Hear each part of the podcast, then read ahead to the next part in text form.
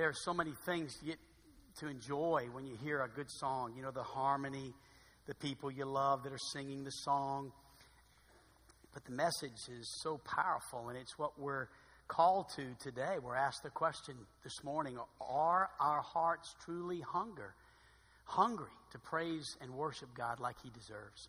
Amazing. Open your Bibles to John chapter 20. To be in John 20, that's our text, and we always have a place for you to turn here at Gospel Light. I like that. And I realize you might be turning on your cell phones or turning on your tablets or turning the pages in your Bible. It's fine. Whatever you choose is great. But we always like to have a text because um, a sermon is, is not a sermon without Scripture. And though we'll have some ancillary text on the screen, those are important. But the text is where we're drawing our truth from today. So, John chapter 20. Now, I've got a couple of ways to introduce our sermon series. I want to begin with this. This week, uh, God kind of laid something on the hearts of our staff, and God confirmed it Friday night in, in, in, Magnolia, Arkansas. Let me tell you this little story. I'm in Magnolia, driving the bus for the high school basketball team, and they're playing Columbia Christian School in Magnolia, Arkansas. Well, you know, when you drive, you've got the awesome responsibility of getting your precious uh, treasure from one uh, point to the other. And uh, so I'm, i take it very seriously. And uh, of course, I have a CDL license, and, and, and, I enjoy driving for the kids, and, and, and, and that is a very important job. But one of the benefits of driving is you get to stop and eat. I love food. I'm hungry right now. In fact, just saying that right there, kind of my stomach growled. Anyway, and uh, I just lost some of you for the rest of the service. But you know, the so we stopped at Flying Burger, really the only edible place in the entire city of Magnolia. It's pretty raunchy. If you're from there, sorry, it's just my feelings. But anyway, we're at the we're at the Flying Burger, and I've got my family gathered. I got I got Carol Ann and Zoe and Chloe and Glow, and we're all gathered. We're next, man, and we're hungry. We're ready to order. You know, got to get the family on one ticket because nobody, none of them are paying for sure. Anyway, and so we're going to get them on one ticket. And so there's a little boy in front of me from our from our school. He's only been there two weeks. He's a sweet, precious little boy. He's very shy, very quiet, and he's, he's got also an unusual name. His name is Hidden, H I D D E N.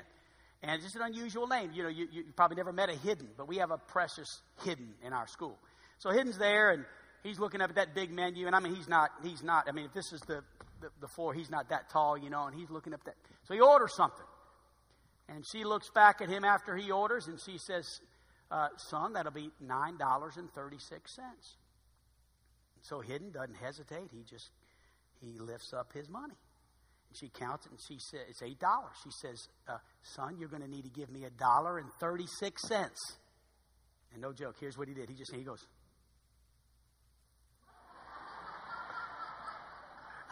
kind of like, what are we going to do about this? I mean, it was just, it was slow too. It was like, you know, just like a crane. You know, I mean, it's like, so I looked at him and I thought, well, you know, if that's ever the Holy Spirit, you know, that is. And I just knew God was telling me to do something. And I knew it wasn't the dollar thirty-six. I mean, it was just like, you know, I, have never heard God speak audibly, but, you know, thankfully, you you, if you walk close enough to him, you can definitely hear him speak to your heart, right?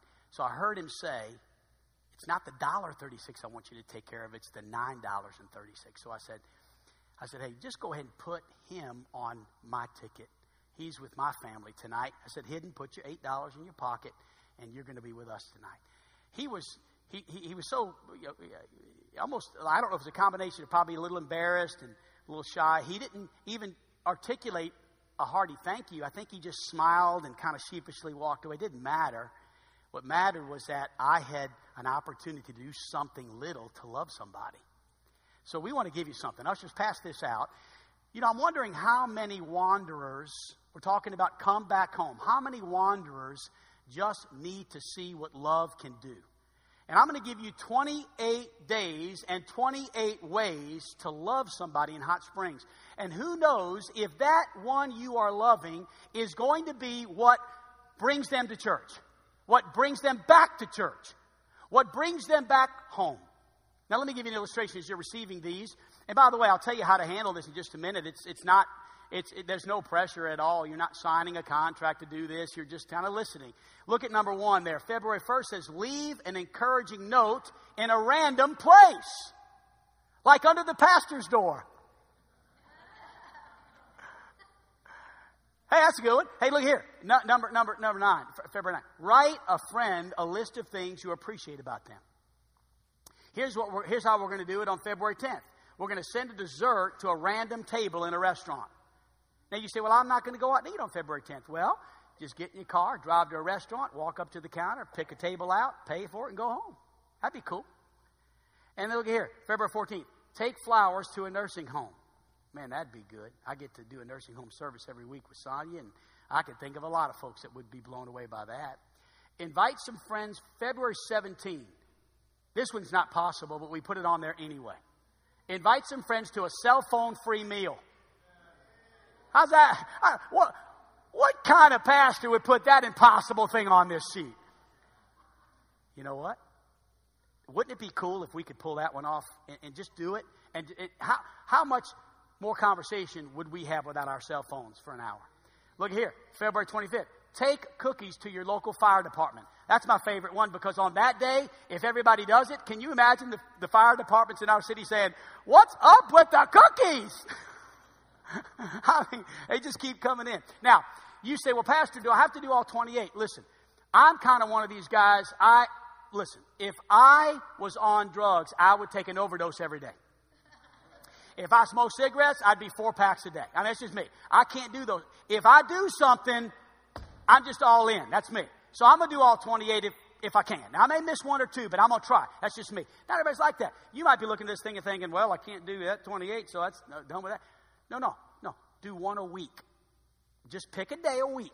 Or maybe go through the list and say, I don't like that one, but I like that one, or I don't like that one. I mean, you, you have that right. If you, if you, no problem. But do some. Maybe somebody here would just be able to do one.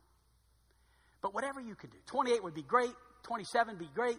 15 would be fantastic. 7 would be good. 1 would be decent. But do something. Do something. And the, so we're calling this 28 days, 28 ways. I pray that you'll participate because you know what? I believe in February, God's going to use this and you to bring wanderers home.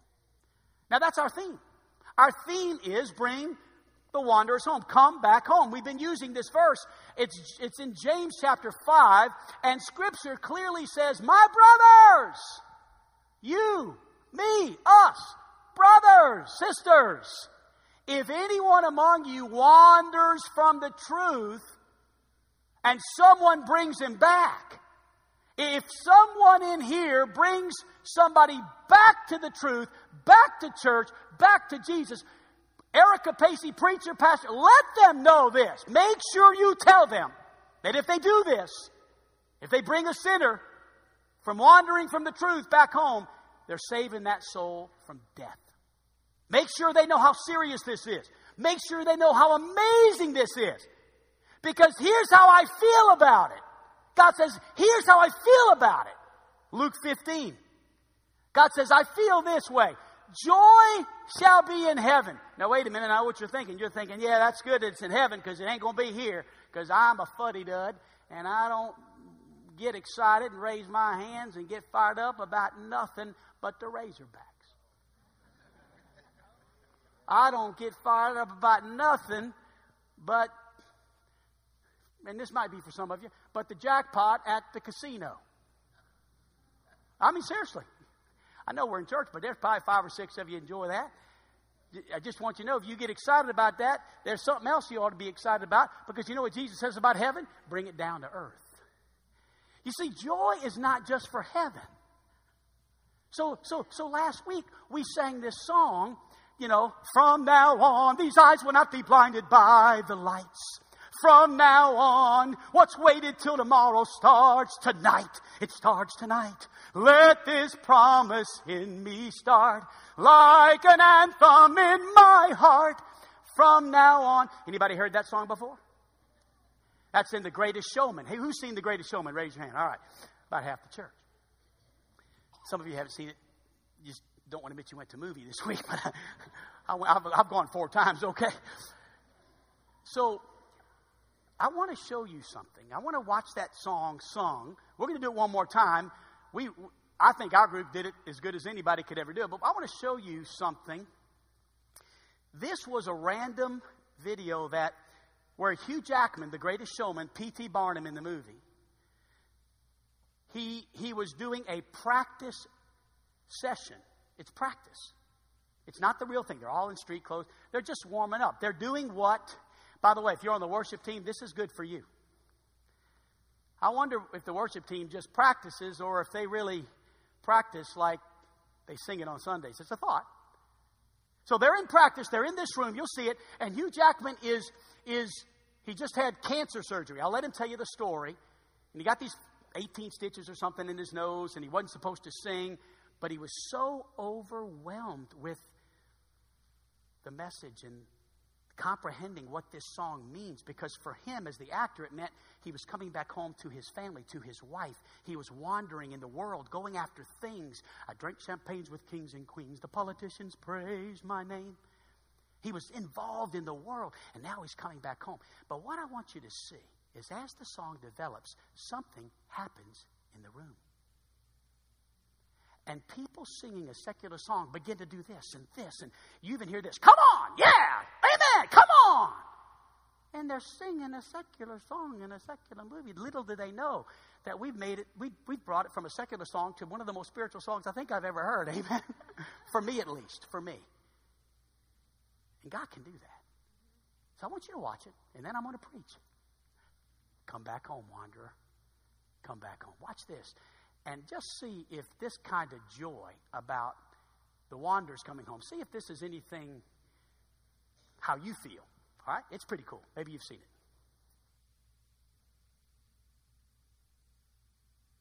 To get uh, The Greatest Showman greenlit, we had to get everyone into New York City to hear a read through, where we'd read through the script and sing it. We needed the Fox executives, we needed Hugh, we needed the producers, and it took eight months to get everyone in the room. and, and once uh, we managed to get this date, uh, Hugh calls me the day before and says that I had just had a skin cancer cut out of my nose. Uh, all was fine. I knew you were worried about that.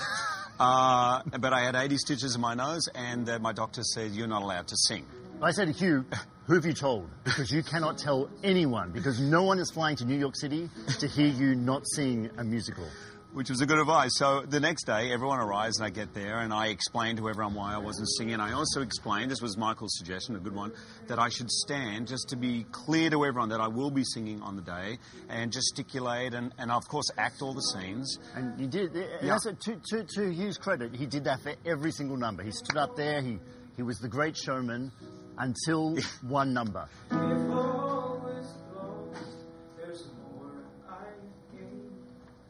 It led me back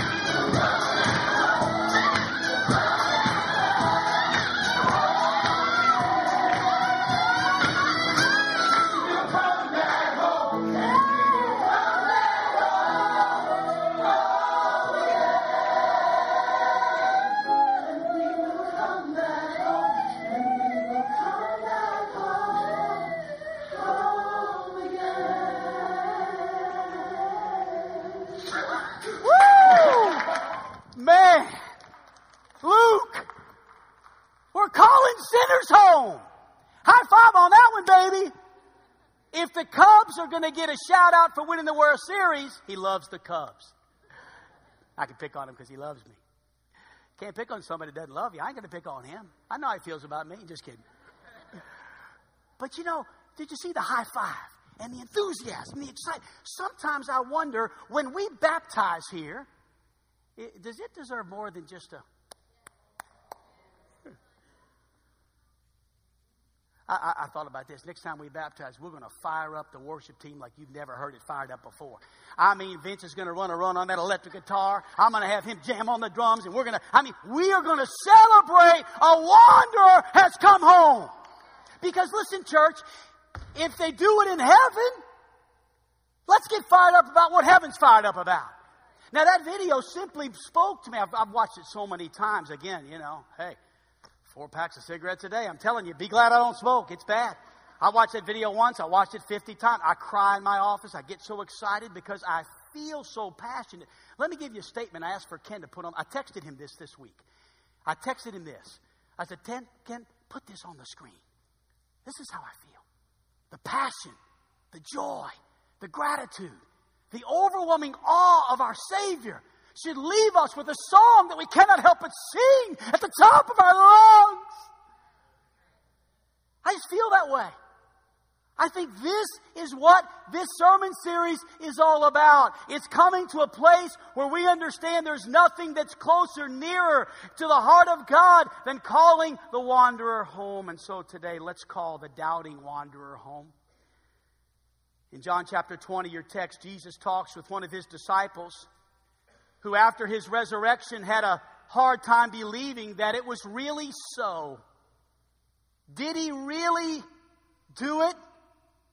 This, this disciple was broken. His heart was broken. He was so disappointed. He died. That was my Messiah. He's dead. He missed something. He, he, he just, he just wasn't there. You'll see in a moment. And, and here he found himself doubting whether or not Jesus really rose from the dead. Look at John chapter 20 in your text. Verse 24 says, But Thomas, one of the twelve, called Didymus, was not with them when Jesus came. That word Didymus is really a better word for that would be twin. He was a, he was a twin, and, and oftentimes the other versions will put the word twin there, but the verse 25 says, And the other disciples therefore said unto him, We have seen the Lord.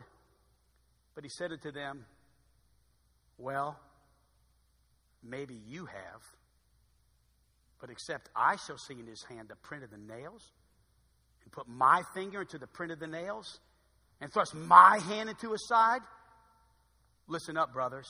Listen up. I will not believe. I'm doubting. I'm struggling. I'm having a hard time. And after eight days, again, his disciples were within, and Thomas was with them. Then came Jesus, the doors being shut, and stood in the midst and said, Peace be unto you. Then he said to Thomas, Reach hither your hand, and uh, rather your finger, and behold my hands, and reach hither your hand, and thrust it into my side, and be not faithless, but believing. And Thomas answered and said unto him, My Lord and my God. And Jesus said, Thomas, because you've seen me, you've believed. Blessed are they which have not seen, and yet have believed. I come to you today on behalf of the doubters. We don't talk about this much, but we've all been guilty. Let me show you what I'm talking about. My hand goes up first. How many of you sitting in this room have ever been in a season of doubt about God? I have. I'm not saying maybe I didn't doubt his existence, and yet we'll cover that tonight because some are doubting the existence of God in our community. But I have doubted his goodness. There's been times where I've been broken and I've doubted how He could be good and allow this to happen. There have been frustrating times during my wife's illness where I, I didn't want to preach, I didn't want to pastor, where I got angry at, at, at God's judgment. I mean, I just didn't think He was doing the right thing. I mean, I've, I've doubted, I've been there. So, our goal this morning is to talk about doubting, something that's tough to talk about. Because when you're in the darkness, doubting comes easily. When you're in the darkness, it's easy to doubt. My wife, several months ago, had come home in the dark and she was all alone and she She doesn't like that, but she did. She walked in and then she went to the bathroom. That's usually where my wife has to go first when she gets home. And when she walked in, she saw the weight scale, the scale, the little, you know, the weight. The light was on. And as soon as she saw the light on in that little scale, she runs out of the dark house and she calls me. And she's taking off in the car and she's driving. She says, Honey, somebody's in the house. I said, Why, honey? How do you know that? Well, I'm, I'm freaking out. She said, Because the light was on on the scale. I said, Well, honey, I, I can't, I, there's no way I can make it. I'm, I, I, you know, what are you going to do? She goes, Well, you got to call somebody. So I called Mike and Micah Griffith. And so Mike comes down with his gun. He goes through the house, every door, every room, every closet, every bathroom. He comes out and he says, It's safe. You can go back inside. My wife calls me up. She says, I don't believe him. I don't believe. How, he, honey, if he didn't check, I'm telling you, honey, that light is never on. Somebody's in there. She would not go home until everybody got home. You say, well, bless her heart. Listen, darkness makes it tough on doubters. And when we've got darkness in our lives spiritually, we can begin to doubt. It's easy to slip into that. So let's let the light of God's word shine on the subject of doubt. Let's look first of all at different kinds of doubters. First of all, the intellectual doubter. Here is someone who is a scholar, usually they are very, sometimes they have num- letters next to their names. They could even be a student, potentially, of the Word of God. Empiric, empirical, if you will, doubters. They believe, believing, they say, would require information they don't have, so they can't believe because they only believe based on information they have. I have questions. Until I answer, get those questions answered, I just don't believe. So let me give you some areas that attack intellectual doubters. First of all, very obviously, it is evidence in the existence of God. And I would say probably the majority of our audience today has potentially gotten past that, but I do not doubt that there is someone here who is struggling with even the very existence of God. And I want to say this to that. Basically, there is only two ways really to do that. Number one, either you believe that there was some unknown cause for the universe called God, or secondly, you believe that all we see came from no cause at all. One or the other. Either God caused all of this, or nothing caused all of this. And so let's let our dear friend Carl Kerby, a friend of our church who's been here a couple of times, let's let him, let's take three minutes and let's give Carl just a voice in this. He's the expert, so let's see what he has to say. Lots people say there's no evidence for God. Well, we're going to knock that one out in three. I'm just going to have to keep it simple, throw in the old one-two combo, get in and out real quick, and let you fine folks chat all about it. Okay? Punch one. I'm going to call the info uppercut. When's the last time you walked into a library and asked, "Hey, where are all the books that have been written by mindless products of natural laws?" The librarian would probably laugh at you and tell you that no such books exist. They don't exist because they can't exist. Why not? Because first of all, it's just common sense. The words that form the message in books always originate from a person with a brain. Or to say it a bit more scientifically, the message of the book, the purpose, comes to be understood by the orderly placement of the words, design, and information. Ah, information. Now, anytime we find info, these basic laws always apply. Number one, matter doesn't spontaneously produce information. Uh, number two, only a mental source, intelligence, can generate new creative information. In other words, just like those books that couldn't originate without a mind, neither could life. Why not, you ask? Because we know that DNA contains information. Therefore, the laws of information science apply, which means the information in DNA couldn't have spontaneously generated, and that a mind is behind the information. Period. No exceptions. Look at it this way. The simplest life form we know of is an amoeba, and it contains as much information in its DNA as a thousand complete sets of Encyclopedia Britannica. So, are we to believe that there's no way a message in a library book could spontaneously generate, but far more complicated messages in DNA that contain a thousand times more information could have? Not likely. You see, when it comes to life or anything else that contains information, the laws of information science confirm the necessity of a creative mind. And guess what? In the very first book of the Bible, it just happens to mention that. In the beginning, God created. Bam. Uppercut lands on the oh, chin. And now here comes the indefensible head blow. We'll call this the Nada Big Bang Bing swing, the KO to the claim that there's no evidence of God, the law of causality, left hook of doom. It goes like this Everything that had a beginning had a cause. The universe had a beginning, therefore the universe had a cause. Now, either something caused the universe to come into existence, or nothing caused it. Huh. I might not be the smartest guy behind the telescope, but honest, practical, everyday thinking's going to lead me to the former. You have to work pretty hard to conjure up a way that nothing did it. You see, it's pretty improbable, nigh impossible, to account for design, information, and cause if the universe just exploded from nothing. Smack. And while we're on the topic, where did the matter come from that exploded? Are we really to believe that there was nothing and then it exploded, and now the exploded nothing is something, and we just happen to be smart enough to discover and understand the very laws that prove the opposite? And if the general understanding of the law of cause and effect is true, how can matter come from a lesser cause like nothing? I mean, come on. I don't have a bunch of letters after my name, but even a monkey oh, knows better. Oh, oh. And yeah, I snuck in a couple of extra jabs in there, so sue me. Now for some parting words from our sponsor, the Bible. It tells us in Romans 1:20 that since the creation of the world, God's invisible attributes are clearly seen, being understood by the things that are made, even his eternal power and Godhead, so they are without excuse. It also says that people actually know the truth, but they reject it, which explains why even though there's overwhelming evidence that there is a God, evidence won't convince the unwilling. Sad but true. So there you have it. With just a couple of meaningful blows, the claim that there is no evidence for God is down for the count, mi amigos. In other words, it's been debunked. Adios. Adios. Now, I say this in all kindness and compassion, but it takes a whole lot more faith to believe that all this came from nothing. I mean, how would you feel this morning if I came up here and said, Have you ever been to Mount Rushmore? Isn't Mount Rushmore amazing? You know, the, the, the, the mountain with the four presidents. I mean, it's incredible. You did hear about that, right? Big explosion, massive flood, and all of a sudden, dude, look, the four presidents. Or what if a thousand years from now, everybody kind of forgot how it was carved out, and a thousand years from now, somebody just gets up and says, Well, you know, the wind and the floods and Thomas Jefferson. Right, that's my point. And I say that in compassion. You see, the truth of the matter is, is that I think sometimes the problem is not that we don't have information, it's we don't want information. Number two, the second kind of doubter is, is evidence for creation versus evolution. And by the way, evolution, remember, is not a fact, it's a theory. And if we call that, if we, if we hold that up to creation as well, I, I want to remind you that that may be true, but there is so much evidence that I choose, I choose to believe. And then there's, by the way, rational evidence to believe that a design came from a, a designer is, I think that's pretty rational. And then number three, there's evidence for miracles. Because scientific theory says what? Scientific theory says that anything not repeatedly observable is not true. Anything that is not has, doesn't have regularity to it is not true. It must be repeatedly observable for it to be true. That's scientific law. Okay, what about the Big Bang?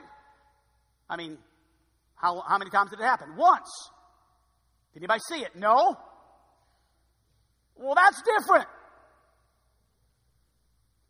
You see, it's not different. It's not different. Miracles happen today. God is at work, and God is working miracles, and we believe that by faith. And then evidence for the resurrection of Jesus Christ. Easter is coming soon. There are so many evidence, not just internal evidences in Scripture. There's external evidences. There is so much to prove the resurrection of Jesus Christ, and then evidences for the reliability of the Bible. We are a Bible believing church. We believe the Bible to be true without any errors at all. Yes, we believe that by faith, but there are so many reasons and rational reasoning and, and belief to have that position. So, the intellectual doubter says believing would require information I don't have, but is this really about information you don't want? Which is it? And so I provided some, some proofs in your notes. And They'll not be on the screen, but they're there. There's a website to go to called ChristianArsenal.com. There's some books, one, three that are, I think, maybe the all time best, and every believer should read them and recommend them to maybe non believers or wanderers, and that is anything written by Lee Strobel. You have all that right there. These are brilliant men. These are men that can speak from much research. They are great, great theological philosophers who have, who have taken the time to write these books. They're gifted. Don't miss the opportunity. If you are an intellectual doubter, you have to honestly answer this question, and it's on the screen. If you are, is it I don't have the answers, or is it I don't want the answers? Answer that question honestly. I think you'll find it's that you don't want them because they are there. Second kind of doubter is a disillusional doubter. A disillusional doubter. And, and the disillusioned doubter says, uh, believing would require conclusions that I don't see. I just, I just, I just don't see it. And I need, I need more conclusions to believe this. I'm disillusioned by the fact that God has messed so many things up. I mean, really, if there is a God, then why is there natural disasters? Why is there murder? Why is there rape? Why is there suffering? Why is there famine? Why is there disease? And we forget there's a problem called evil. We also forget that there's some things that God cannot do. There, I said it. There's some things that are just undoable by God. God cannot do the undoable. Listen, the truth of the matter is, is God cannot lie. Amen. God cannot make a married bachelor. Gentlemen, if you're, that's a good place to say amen right there, married men. If you're married, you're what? Married. You're not a bachelor. It's not a sermon series on marriage, but if you are married, quit acting like a bachelor. Amen, ladies? God cannot make a round square. It's just not doable. And God wanted to make a world in which people were free to choose. God wanted that. God desired that. God prefers that someone worship Him because they choose to worship Him. He's not into robotic worship of the masses. He wants you to make the choice to worship Him because if He walked in this room right now and stood right in front of you and performed a miracle, you'd be worshiping Him in about 0.01 seconds. He's not going to do that because He'd rather have you worship Him sincerely. God can't make a world in which people are free to choose Him and guarantee that everyone will choose Him. And so, therefore, all of the pain and all of the heartache and all of the suffering in the world is the result of people not choosing God. That's what's going to make the homegoing service so different tomorrow because somebody chose God. And when Sonny Dunn chose God, he made everything different for all of us, for his family members, for his grandsons, for his granddaughters, for his children. There was a daddy that chose God. And because he chose God, changed his whole world. See, the world is broken because of sin. So, does believing require conclusions that you don't see or conclusions that you won't see? Which one? Third kind of doubter is the disappointed doubter. This is one that might say this that believing requires forgiveness that I don't desire. I just don't want to forgive. I've been done wrong, preacher. You don't understand. I have been mistreated. I have been done wrong, and I'm not dealing well with it, and I don't want to forgive. Therefore, I choose bitterness, and I choose anger. Many people today wandering away from God because of this, because of unforgiveness. They want to see someone suffer like they've suffered. But we've got to remember what Jesus said in that famous Sermon on the Mount. Matthew 5 44. But I say unto you, love your enemies, deal with it. Deal with that. Work on it. Pray for those who persecute you. Deal with that. You got to work on that. You see, sometimes I think we, we forget that unforgiveness is a cancer that can destroy a believer from being effective in, in his use, in his service for God. And, and we must constantly work on forgiveness because forgiveness reverses the disappointed doubter. We have to let it go. And then I think maybe the most common, at least in church today, that I see people outside of church or wandering far from God. Even sometimes I see them in church, but usually they're disconnected. And this is what I'm going to call this morning the moral doubter. Believing would require changes I don't want to make. I don't want to make those changes. So, in order to come back home and embrace Jesus with my whole heart, I would have to make changes that I don't want to make. And so, therefore, I begin to justify those changes. That's why I can live with someone else, someone that I'm not married to. I know the Bible feels about that, but come on, really. I mean, in God's eyes, we're married. Wait, wait. You begin to hear things about sexuality and churches that begin to change their position, wandering far from the truth, and people that begin to make decisions that are so contrary to the Word of God. They're moral doubters. Yea, hath God said. Did he really say it? I mean, come on. It's 2017. This is an ancient book. Give me a break. Begin to doubt God. So, how does the Lord deal with a doubter? How does he do it? Let's go to the text now. Matthew, or rather, John chapter 20. How does he deal with a doubter? Let's begin in verse 24. Remember this. This is very important, church. Put on your little thinking cap now. This will take total.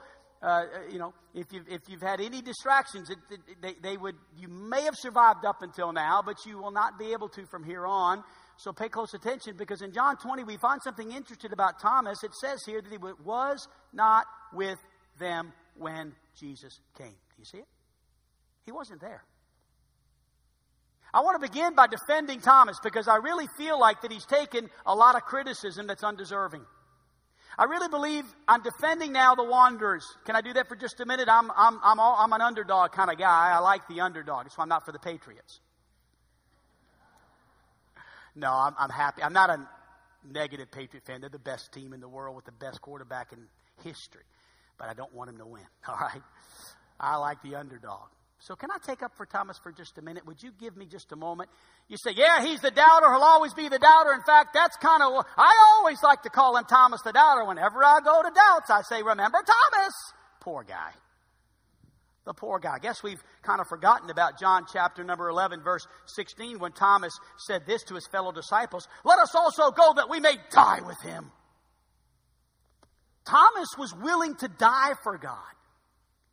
But in a moment, a moment of weakness, because he was not with the disciples, he missed something. Look, if you would please, at verse number 19. Let's see what Thomas missed. Verse 19 says, Then the same day of, at evening, being the first day of the week, when the doors were shut where the disciples were assembled for fear of the Jews, comes Jesus. He stands in the midst of them. Do you see it? And he says, Peace be unto you. And when he had so said, he showed his hands and his side. He showed it to them. They didn't even ask. He showed it to and then what does it say they were? oh my goodness, this was like he's here. Look at that. He really did. They got to see something Thomas didn't get to see. Then said Jesus to them again, Peace be unto you, as the Father sent me, even so send I Thomas was devastated. He was disillusioned by this whole thing. Let's not be critical of wanderers. Let's not throw them under the bus. Let's not just gossip about them. And when they walk into church, please don't say, Did you see who just came in? They haven't been here forever. Why can't we just, from now on, Amen. I'm glad there's dancing in heaven. I'm actually getting good at it these days. I'm, just, I'm working on it. I got the waltz down. and when you get free, you preach about all kinds of stuff you used to not preach for. I mean, this is great to. Oh! So, can I spend a moment and give you five ways to overcome your doubt with faith? And I'm going to take them from the passage and then we'll be done. Number one, don't miss this. Here it is. Here's the sermon. Here's the practical truth. Here it is. Faith is dead when the heart is passive. That's the wanderer's problem. That's Thomas's problem. His faith was dead. He was dead because his heart was passive. Doubt flourishes when the heart is passive. So Thomas was doubting because his faith that needed to be cultivated was not being cultivated. Why? Because he missed.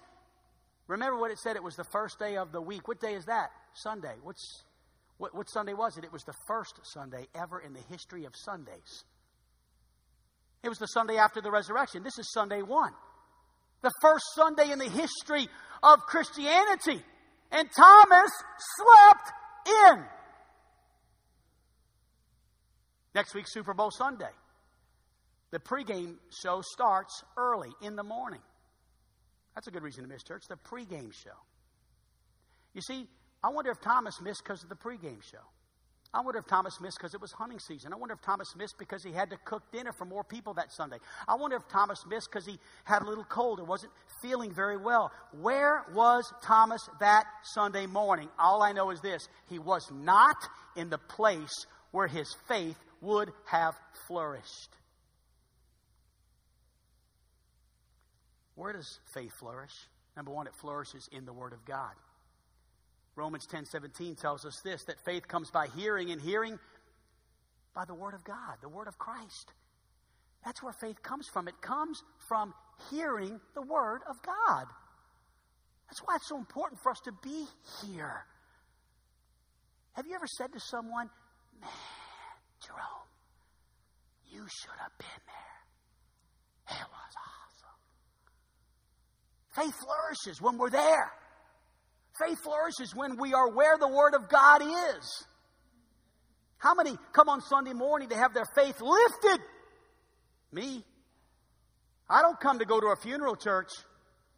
If you're looking to come to a very, you know, clerical, very serious, very somber, hey, there may be one or two of those in town. I don't know where they're located. I could find them, but it's not going to be here. We want it to be energetic, electrifying, exciting. We are celebrating the resurrection every Sunday. When I came out of that grave. This is not a Calvary church, this is a resurrection church. We're not serving a God who's dead in the grave, we're serving a God who came out of that grave. We're, about the resurrection. That's why we end every Lord's Supper with a resurrection song. We don't want you walking out of here thinking for even a moment that that's where that, that, that's the end. It all ended there. No, no, that's where it, it began at the resurrection. Amen. That's when death was conquered. It's exciting. Number two, faith flourishes in friendship with people of God. When you're surrounded by doubters, doubting comes easily. When you're sitting around a bar with a bunch of folks that are hurt and angry and and and, and mad at their wives or with their husbands and they're looking for other relationships. And man, it's a whole lot easier to give in to doubt when you're hanging out with doubters.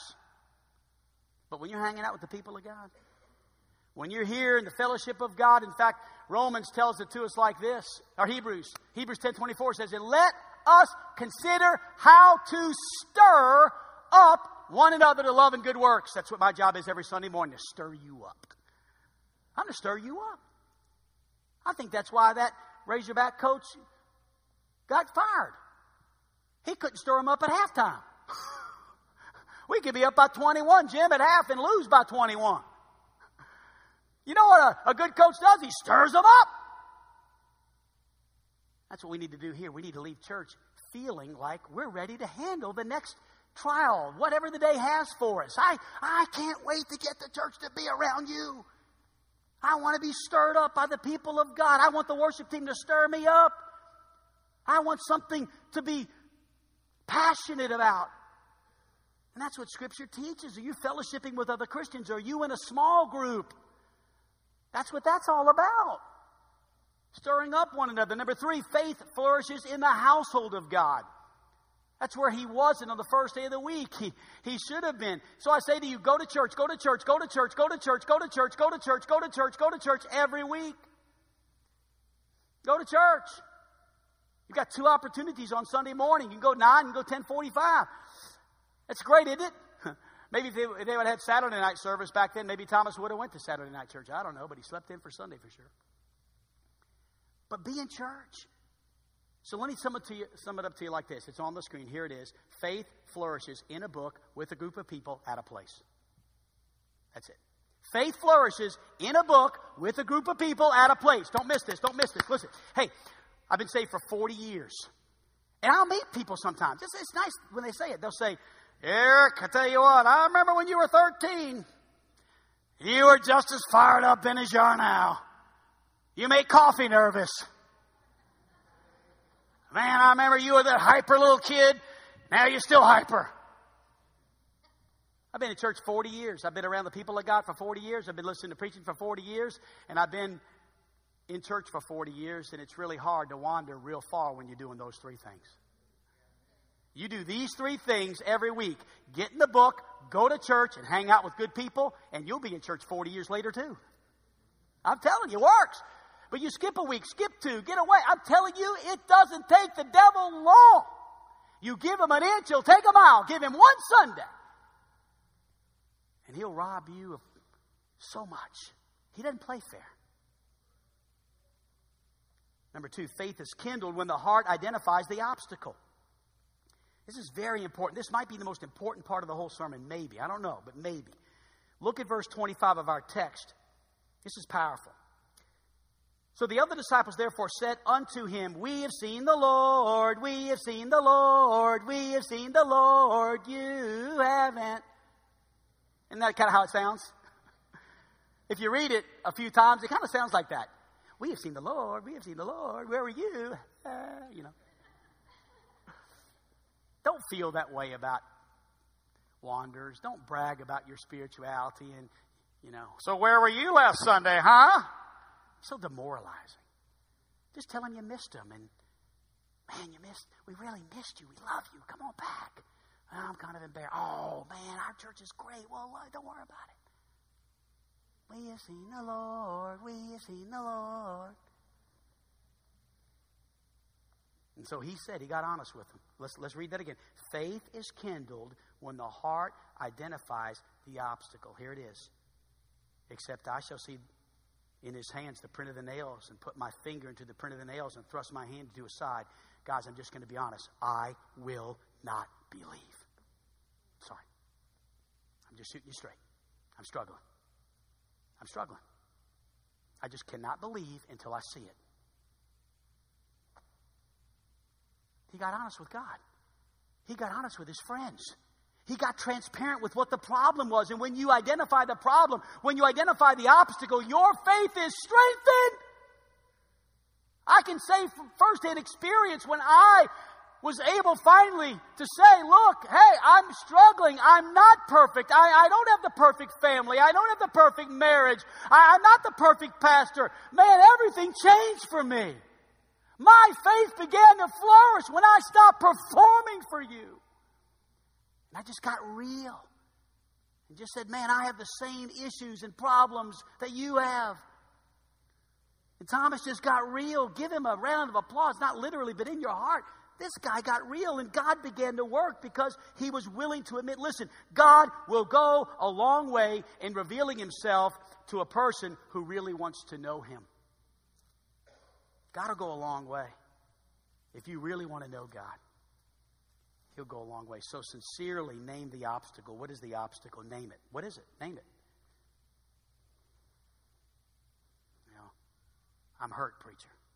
I'm just hurt. So and so hurt me. So and so said this. All right. Well, thanks for being honest. Preacher, actually, you hurt me. You don't even know it probably, but I've been, I've been holding some bitterness against you. It's fair. I need to hear that. I'm sorry. Thanks for telling me. Let's get this thing right. You got time for a cup of coffee this week? Let's get this under the blood. I said, questions, preacher. God took my baby, and I've just, just been mad at him ever since. Get it out. It's okay. It's okay.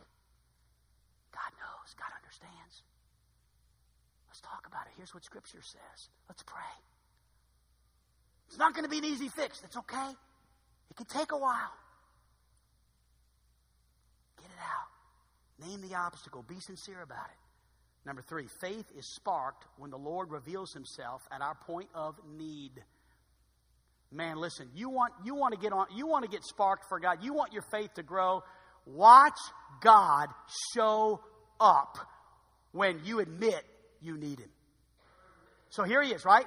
I will not believe. All right, let's go to verse number 26. You ready? I will not believe. And after eight days, by the way, the number eight is the number of what? New beginnings. Pretty cool, huh? All right. By the way, I don't. I, I didn't say that this morning at, at nine o'clock. You only got that. I didn't think about it. And after eight days, again, his disciples were within, and Thomas was with them. Oh, he's there. Hey, guys, he's there. This, this could be it. Then came Jesus, the doors being shut. Oh my, he just walked through a wall. This is cool. Amen? I mean, listen, it's fixing to get good. If God walks through a wall, I promise you it's going to be a good day. So God walks through the wall. Eight days between verse 25 and 26. Then came Jesus, the doors being shut, stood in the midst and said, Peace, guys. He was cool, wasn't he? I could just see Jesus. What's up? Peace. That's for some of you old fogies that don't think God's cool. He is cool, man. Peace. What's up? And then he says in verse 27, Hey, Thomas, come on, bub. Come on. Come here. Right there, bud. All right. That feel good? You, you okay? Well, put your fingers right there, Thomas. I'll keep him there a while, buddy. All you need. Want to hold hands? We'll hold hands. Whatever you need, Thomas. Wow. God met him there. God's going to meet you where you're at. Wherever your doubt is, wherever your struggle is, God's wanting to walk through a wall and show up. And your faith is going to blow up when God shows up. Look at the next one. Faith is ignited when the heart submits to the revelation. There must be a reason why Jesus says in Scripture, don't harden your hearts. He that hardens his heart shall suddenly be destroyed, and that without what? Remedy. Don't harden your heart. Thomas did not harden his heart, so look what happened. And reach hither thy hand and thrust it into my side, verse 27, and be not faithless, but believing. And Thomas answered and says, My Lord and my God. Whoa! You're awesome! Here's my boy back. He's coming home. That's that worship I was looking for. That's the guy I know. That's the guy I called to be a disciple. That's the guy that would have died for me. He's back. How many of them are out there right now that need to just come back to where they were? They used to be. They when they were on fire for God, when they were when they thought they were called to preach, when they taught a Sunday school class, but something happened. Maybe we've thrown him under the bus, and God says, "Ah, it's okay. Listen, just get him back in here, and I'll walk through a wall. Show up, and we'll we'll, we'll, we'll change everything." And then number five, and I'm done. Faith is on fire when it comes before seeing. You want your faith, listen, you want to get on fire for God, then God says this. Look, Tommy, hey, Tom, I'm really glad that you believe now. Fantastic. That's good. But, but Thomas, I want you to know something. And look at verse 29 before you put your notes up. Jesus says to them, Thomas, because thou hast seen me, thou hast believed. Blessed are they which have not seen and yet have believed. Faith is on fire when it comes before seeing. Listen, church, listen to me. We all want to get to the place where we don't have to see it to believe it. We want to get to that place where we just believe God because He's God. We just believe God because He said it. God said it, I believe it, that settles it, whether I see it or not. Because sometimes God doesn't always do the miracle that we think. Sometimes God doesn't always walk through the wall. Sometimes God holds back and, and, and wants us to, to, to, believe because he, he didn't perform. We just love Him so much, He doesn't have to do another thing for us. He doesn't have to do one more thing for me. He died on the cross for our sins. That's enough. Anything else is a bonus.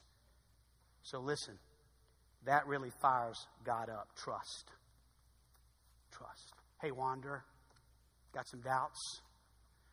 doubting God, disillusioned, disappointed.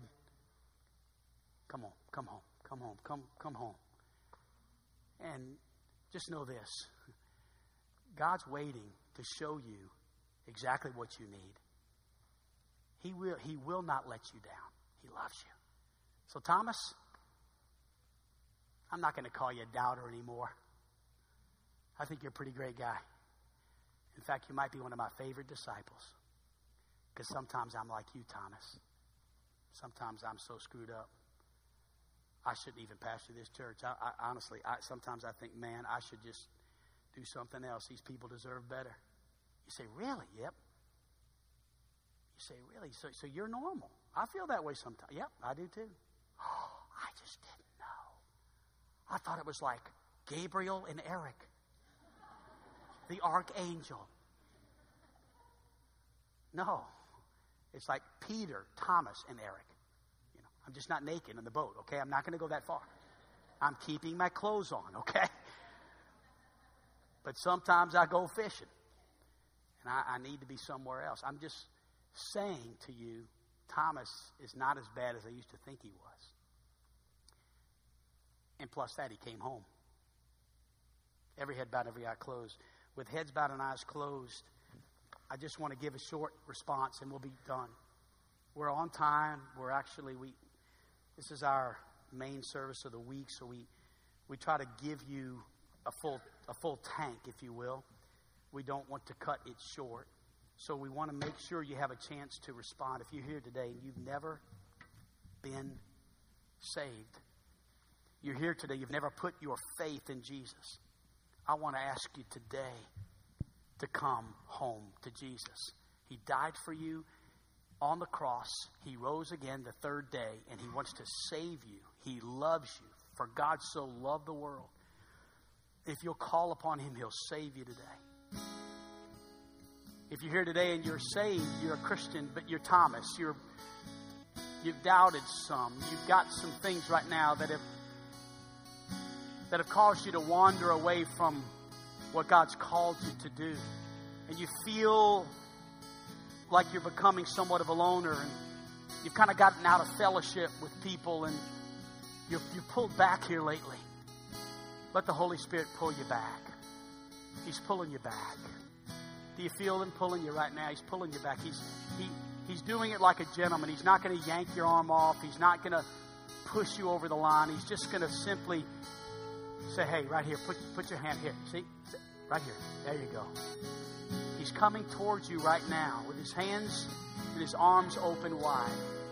He's pursuing you even when you don't pursue him because he loves you. He's calling you home today. Father, thank you so much as we sing this amazing hymn, Softly and Tenderly, Jesus is calling. Lord, I believe that may have been what Thomas heard that day. Softly and tenderly, Jesus is calling.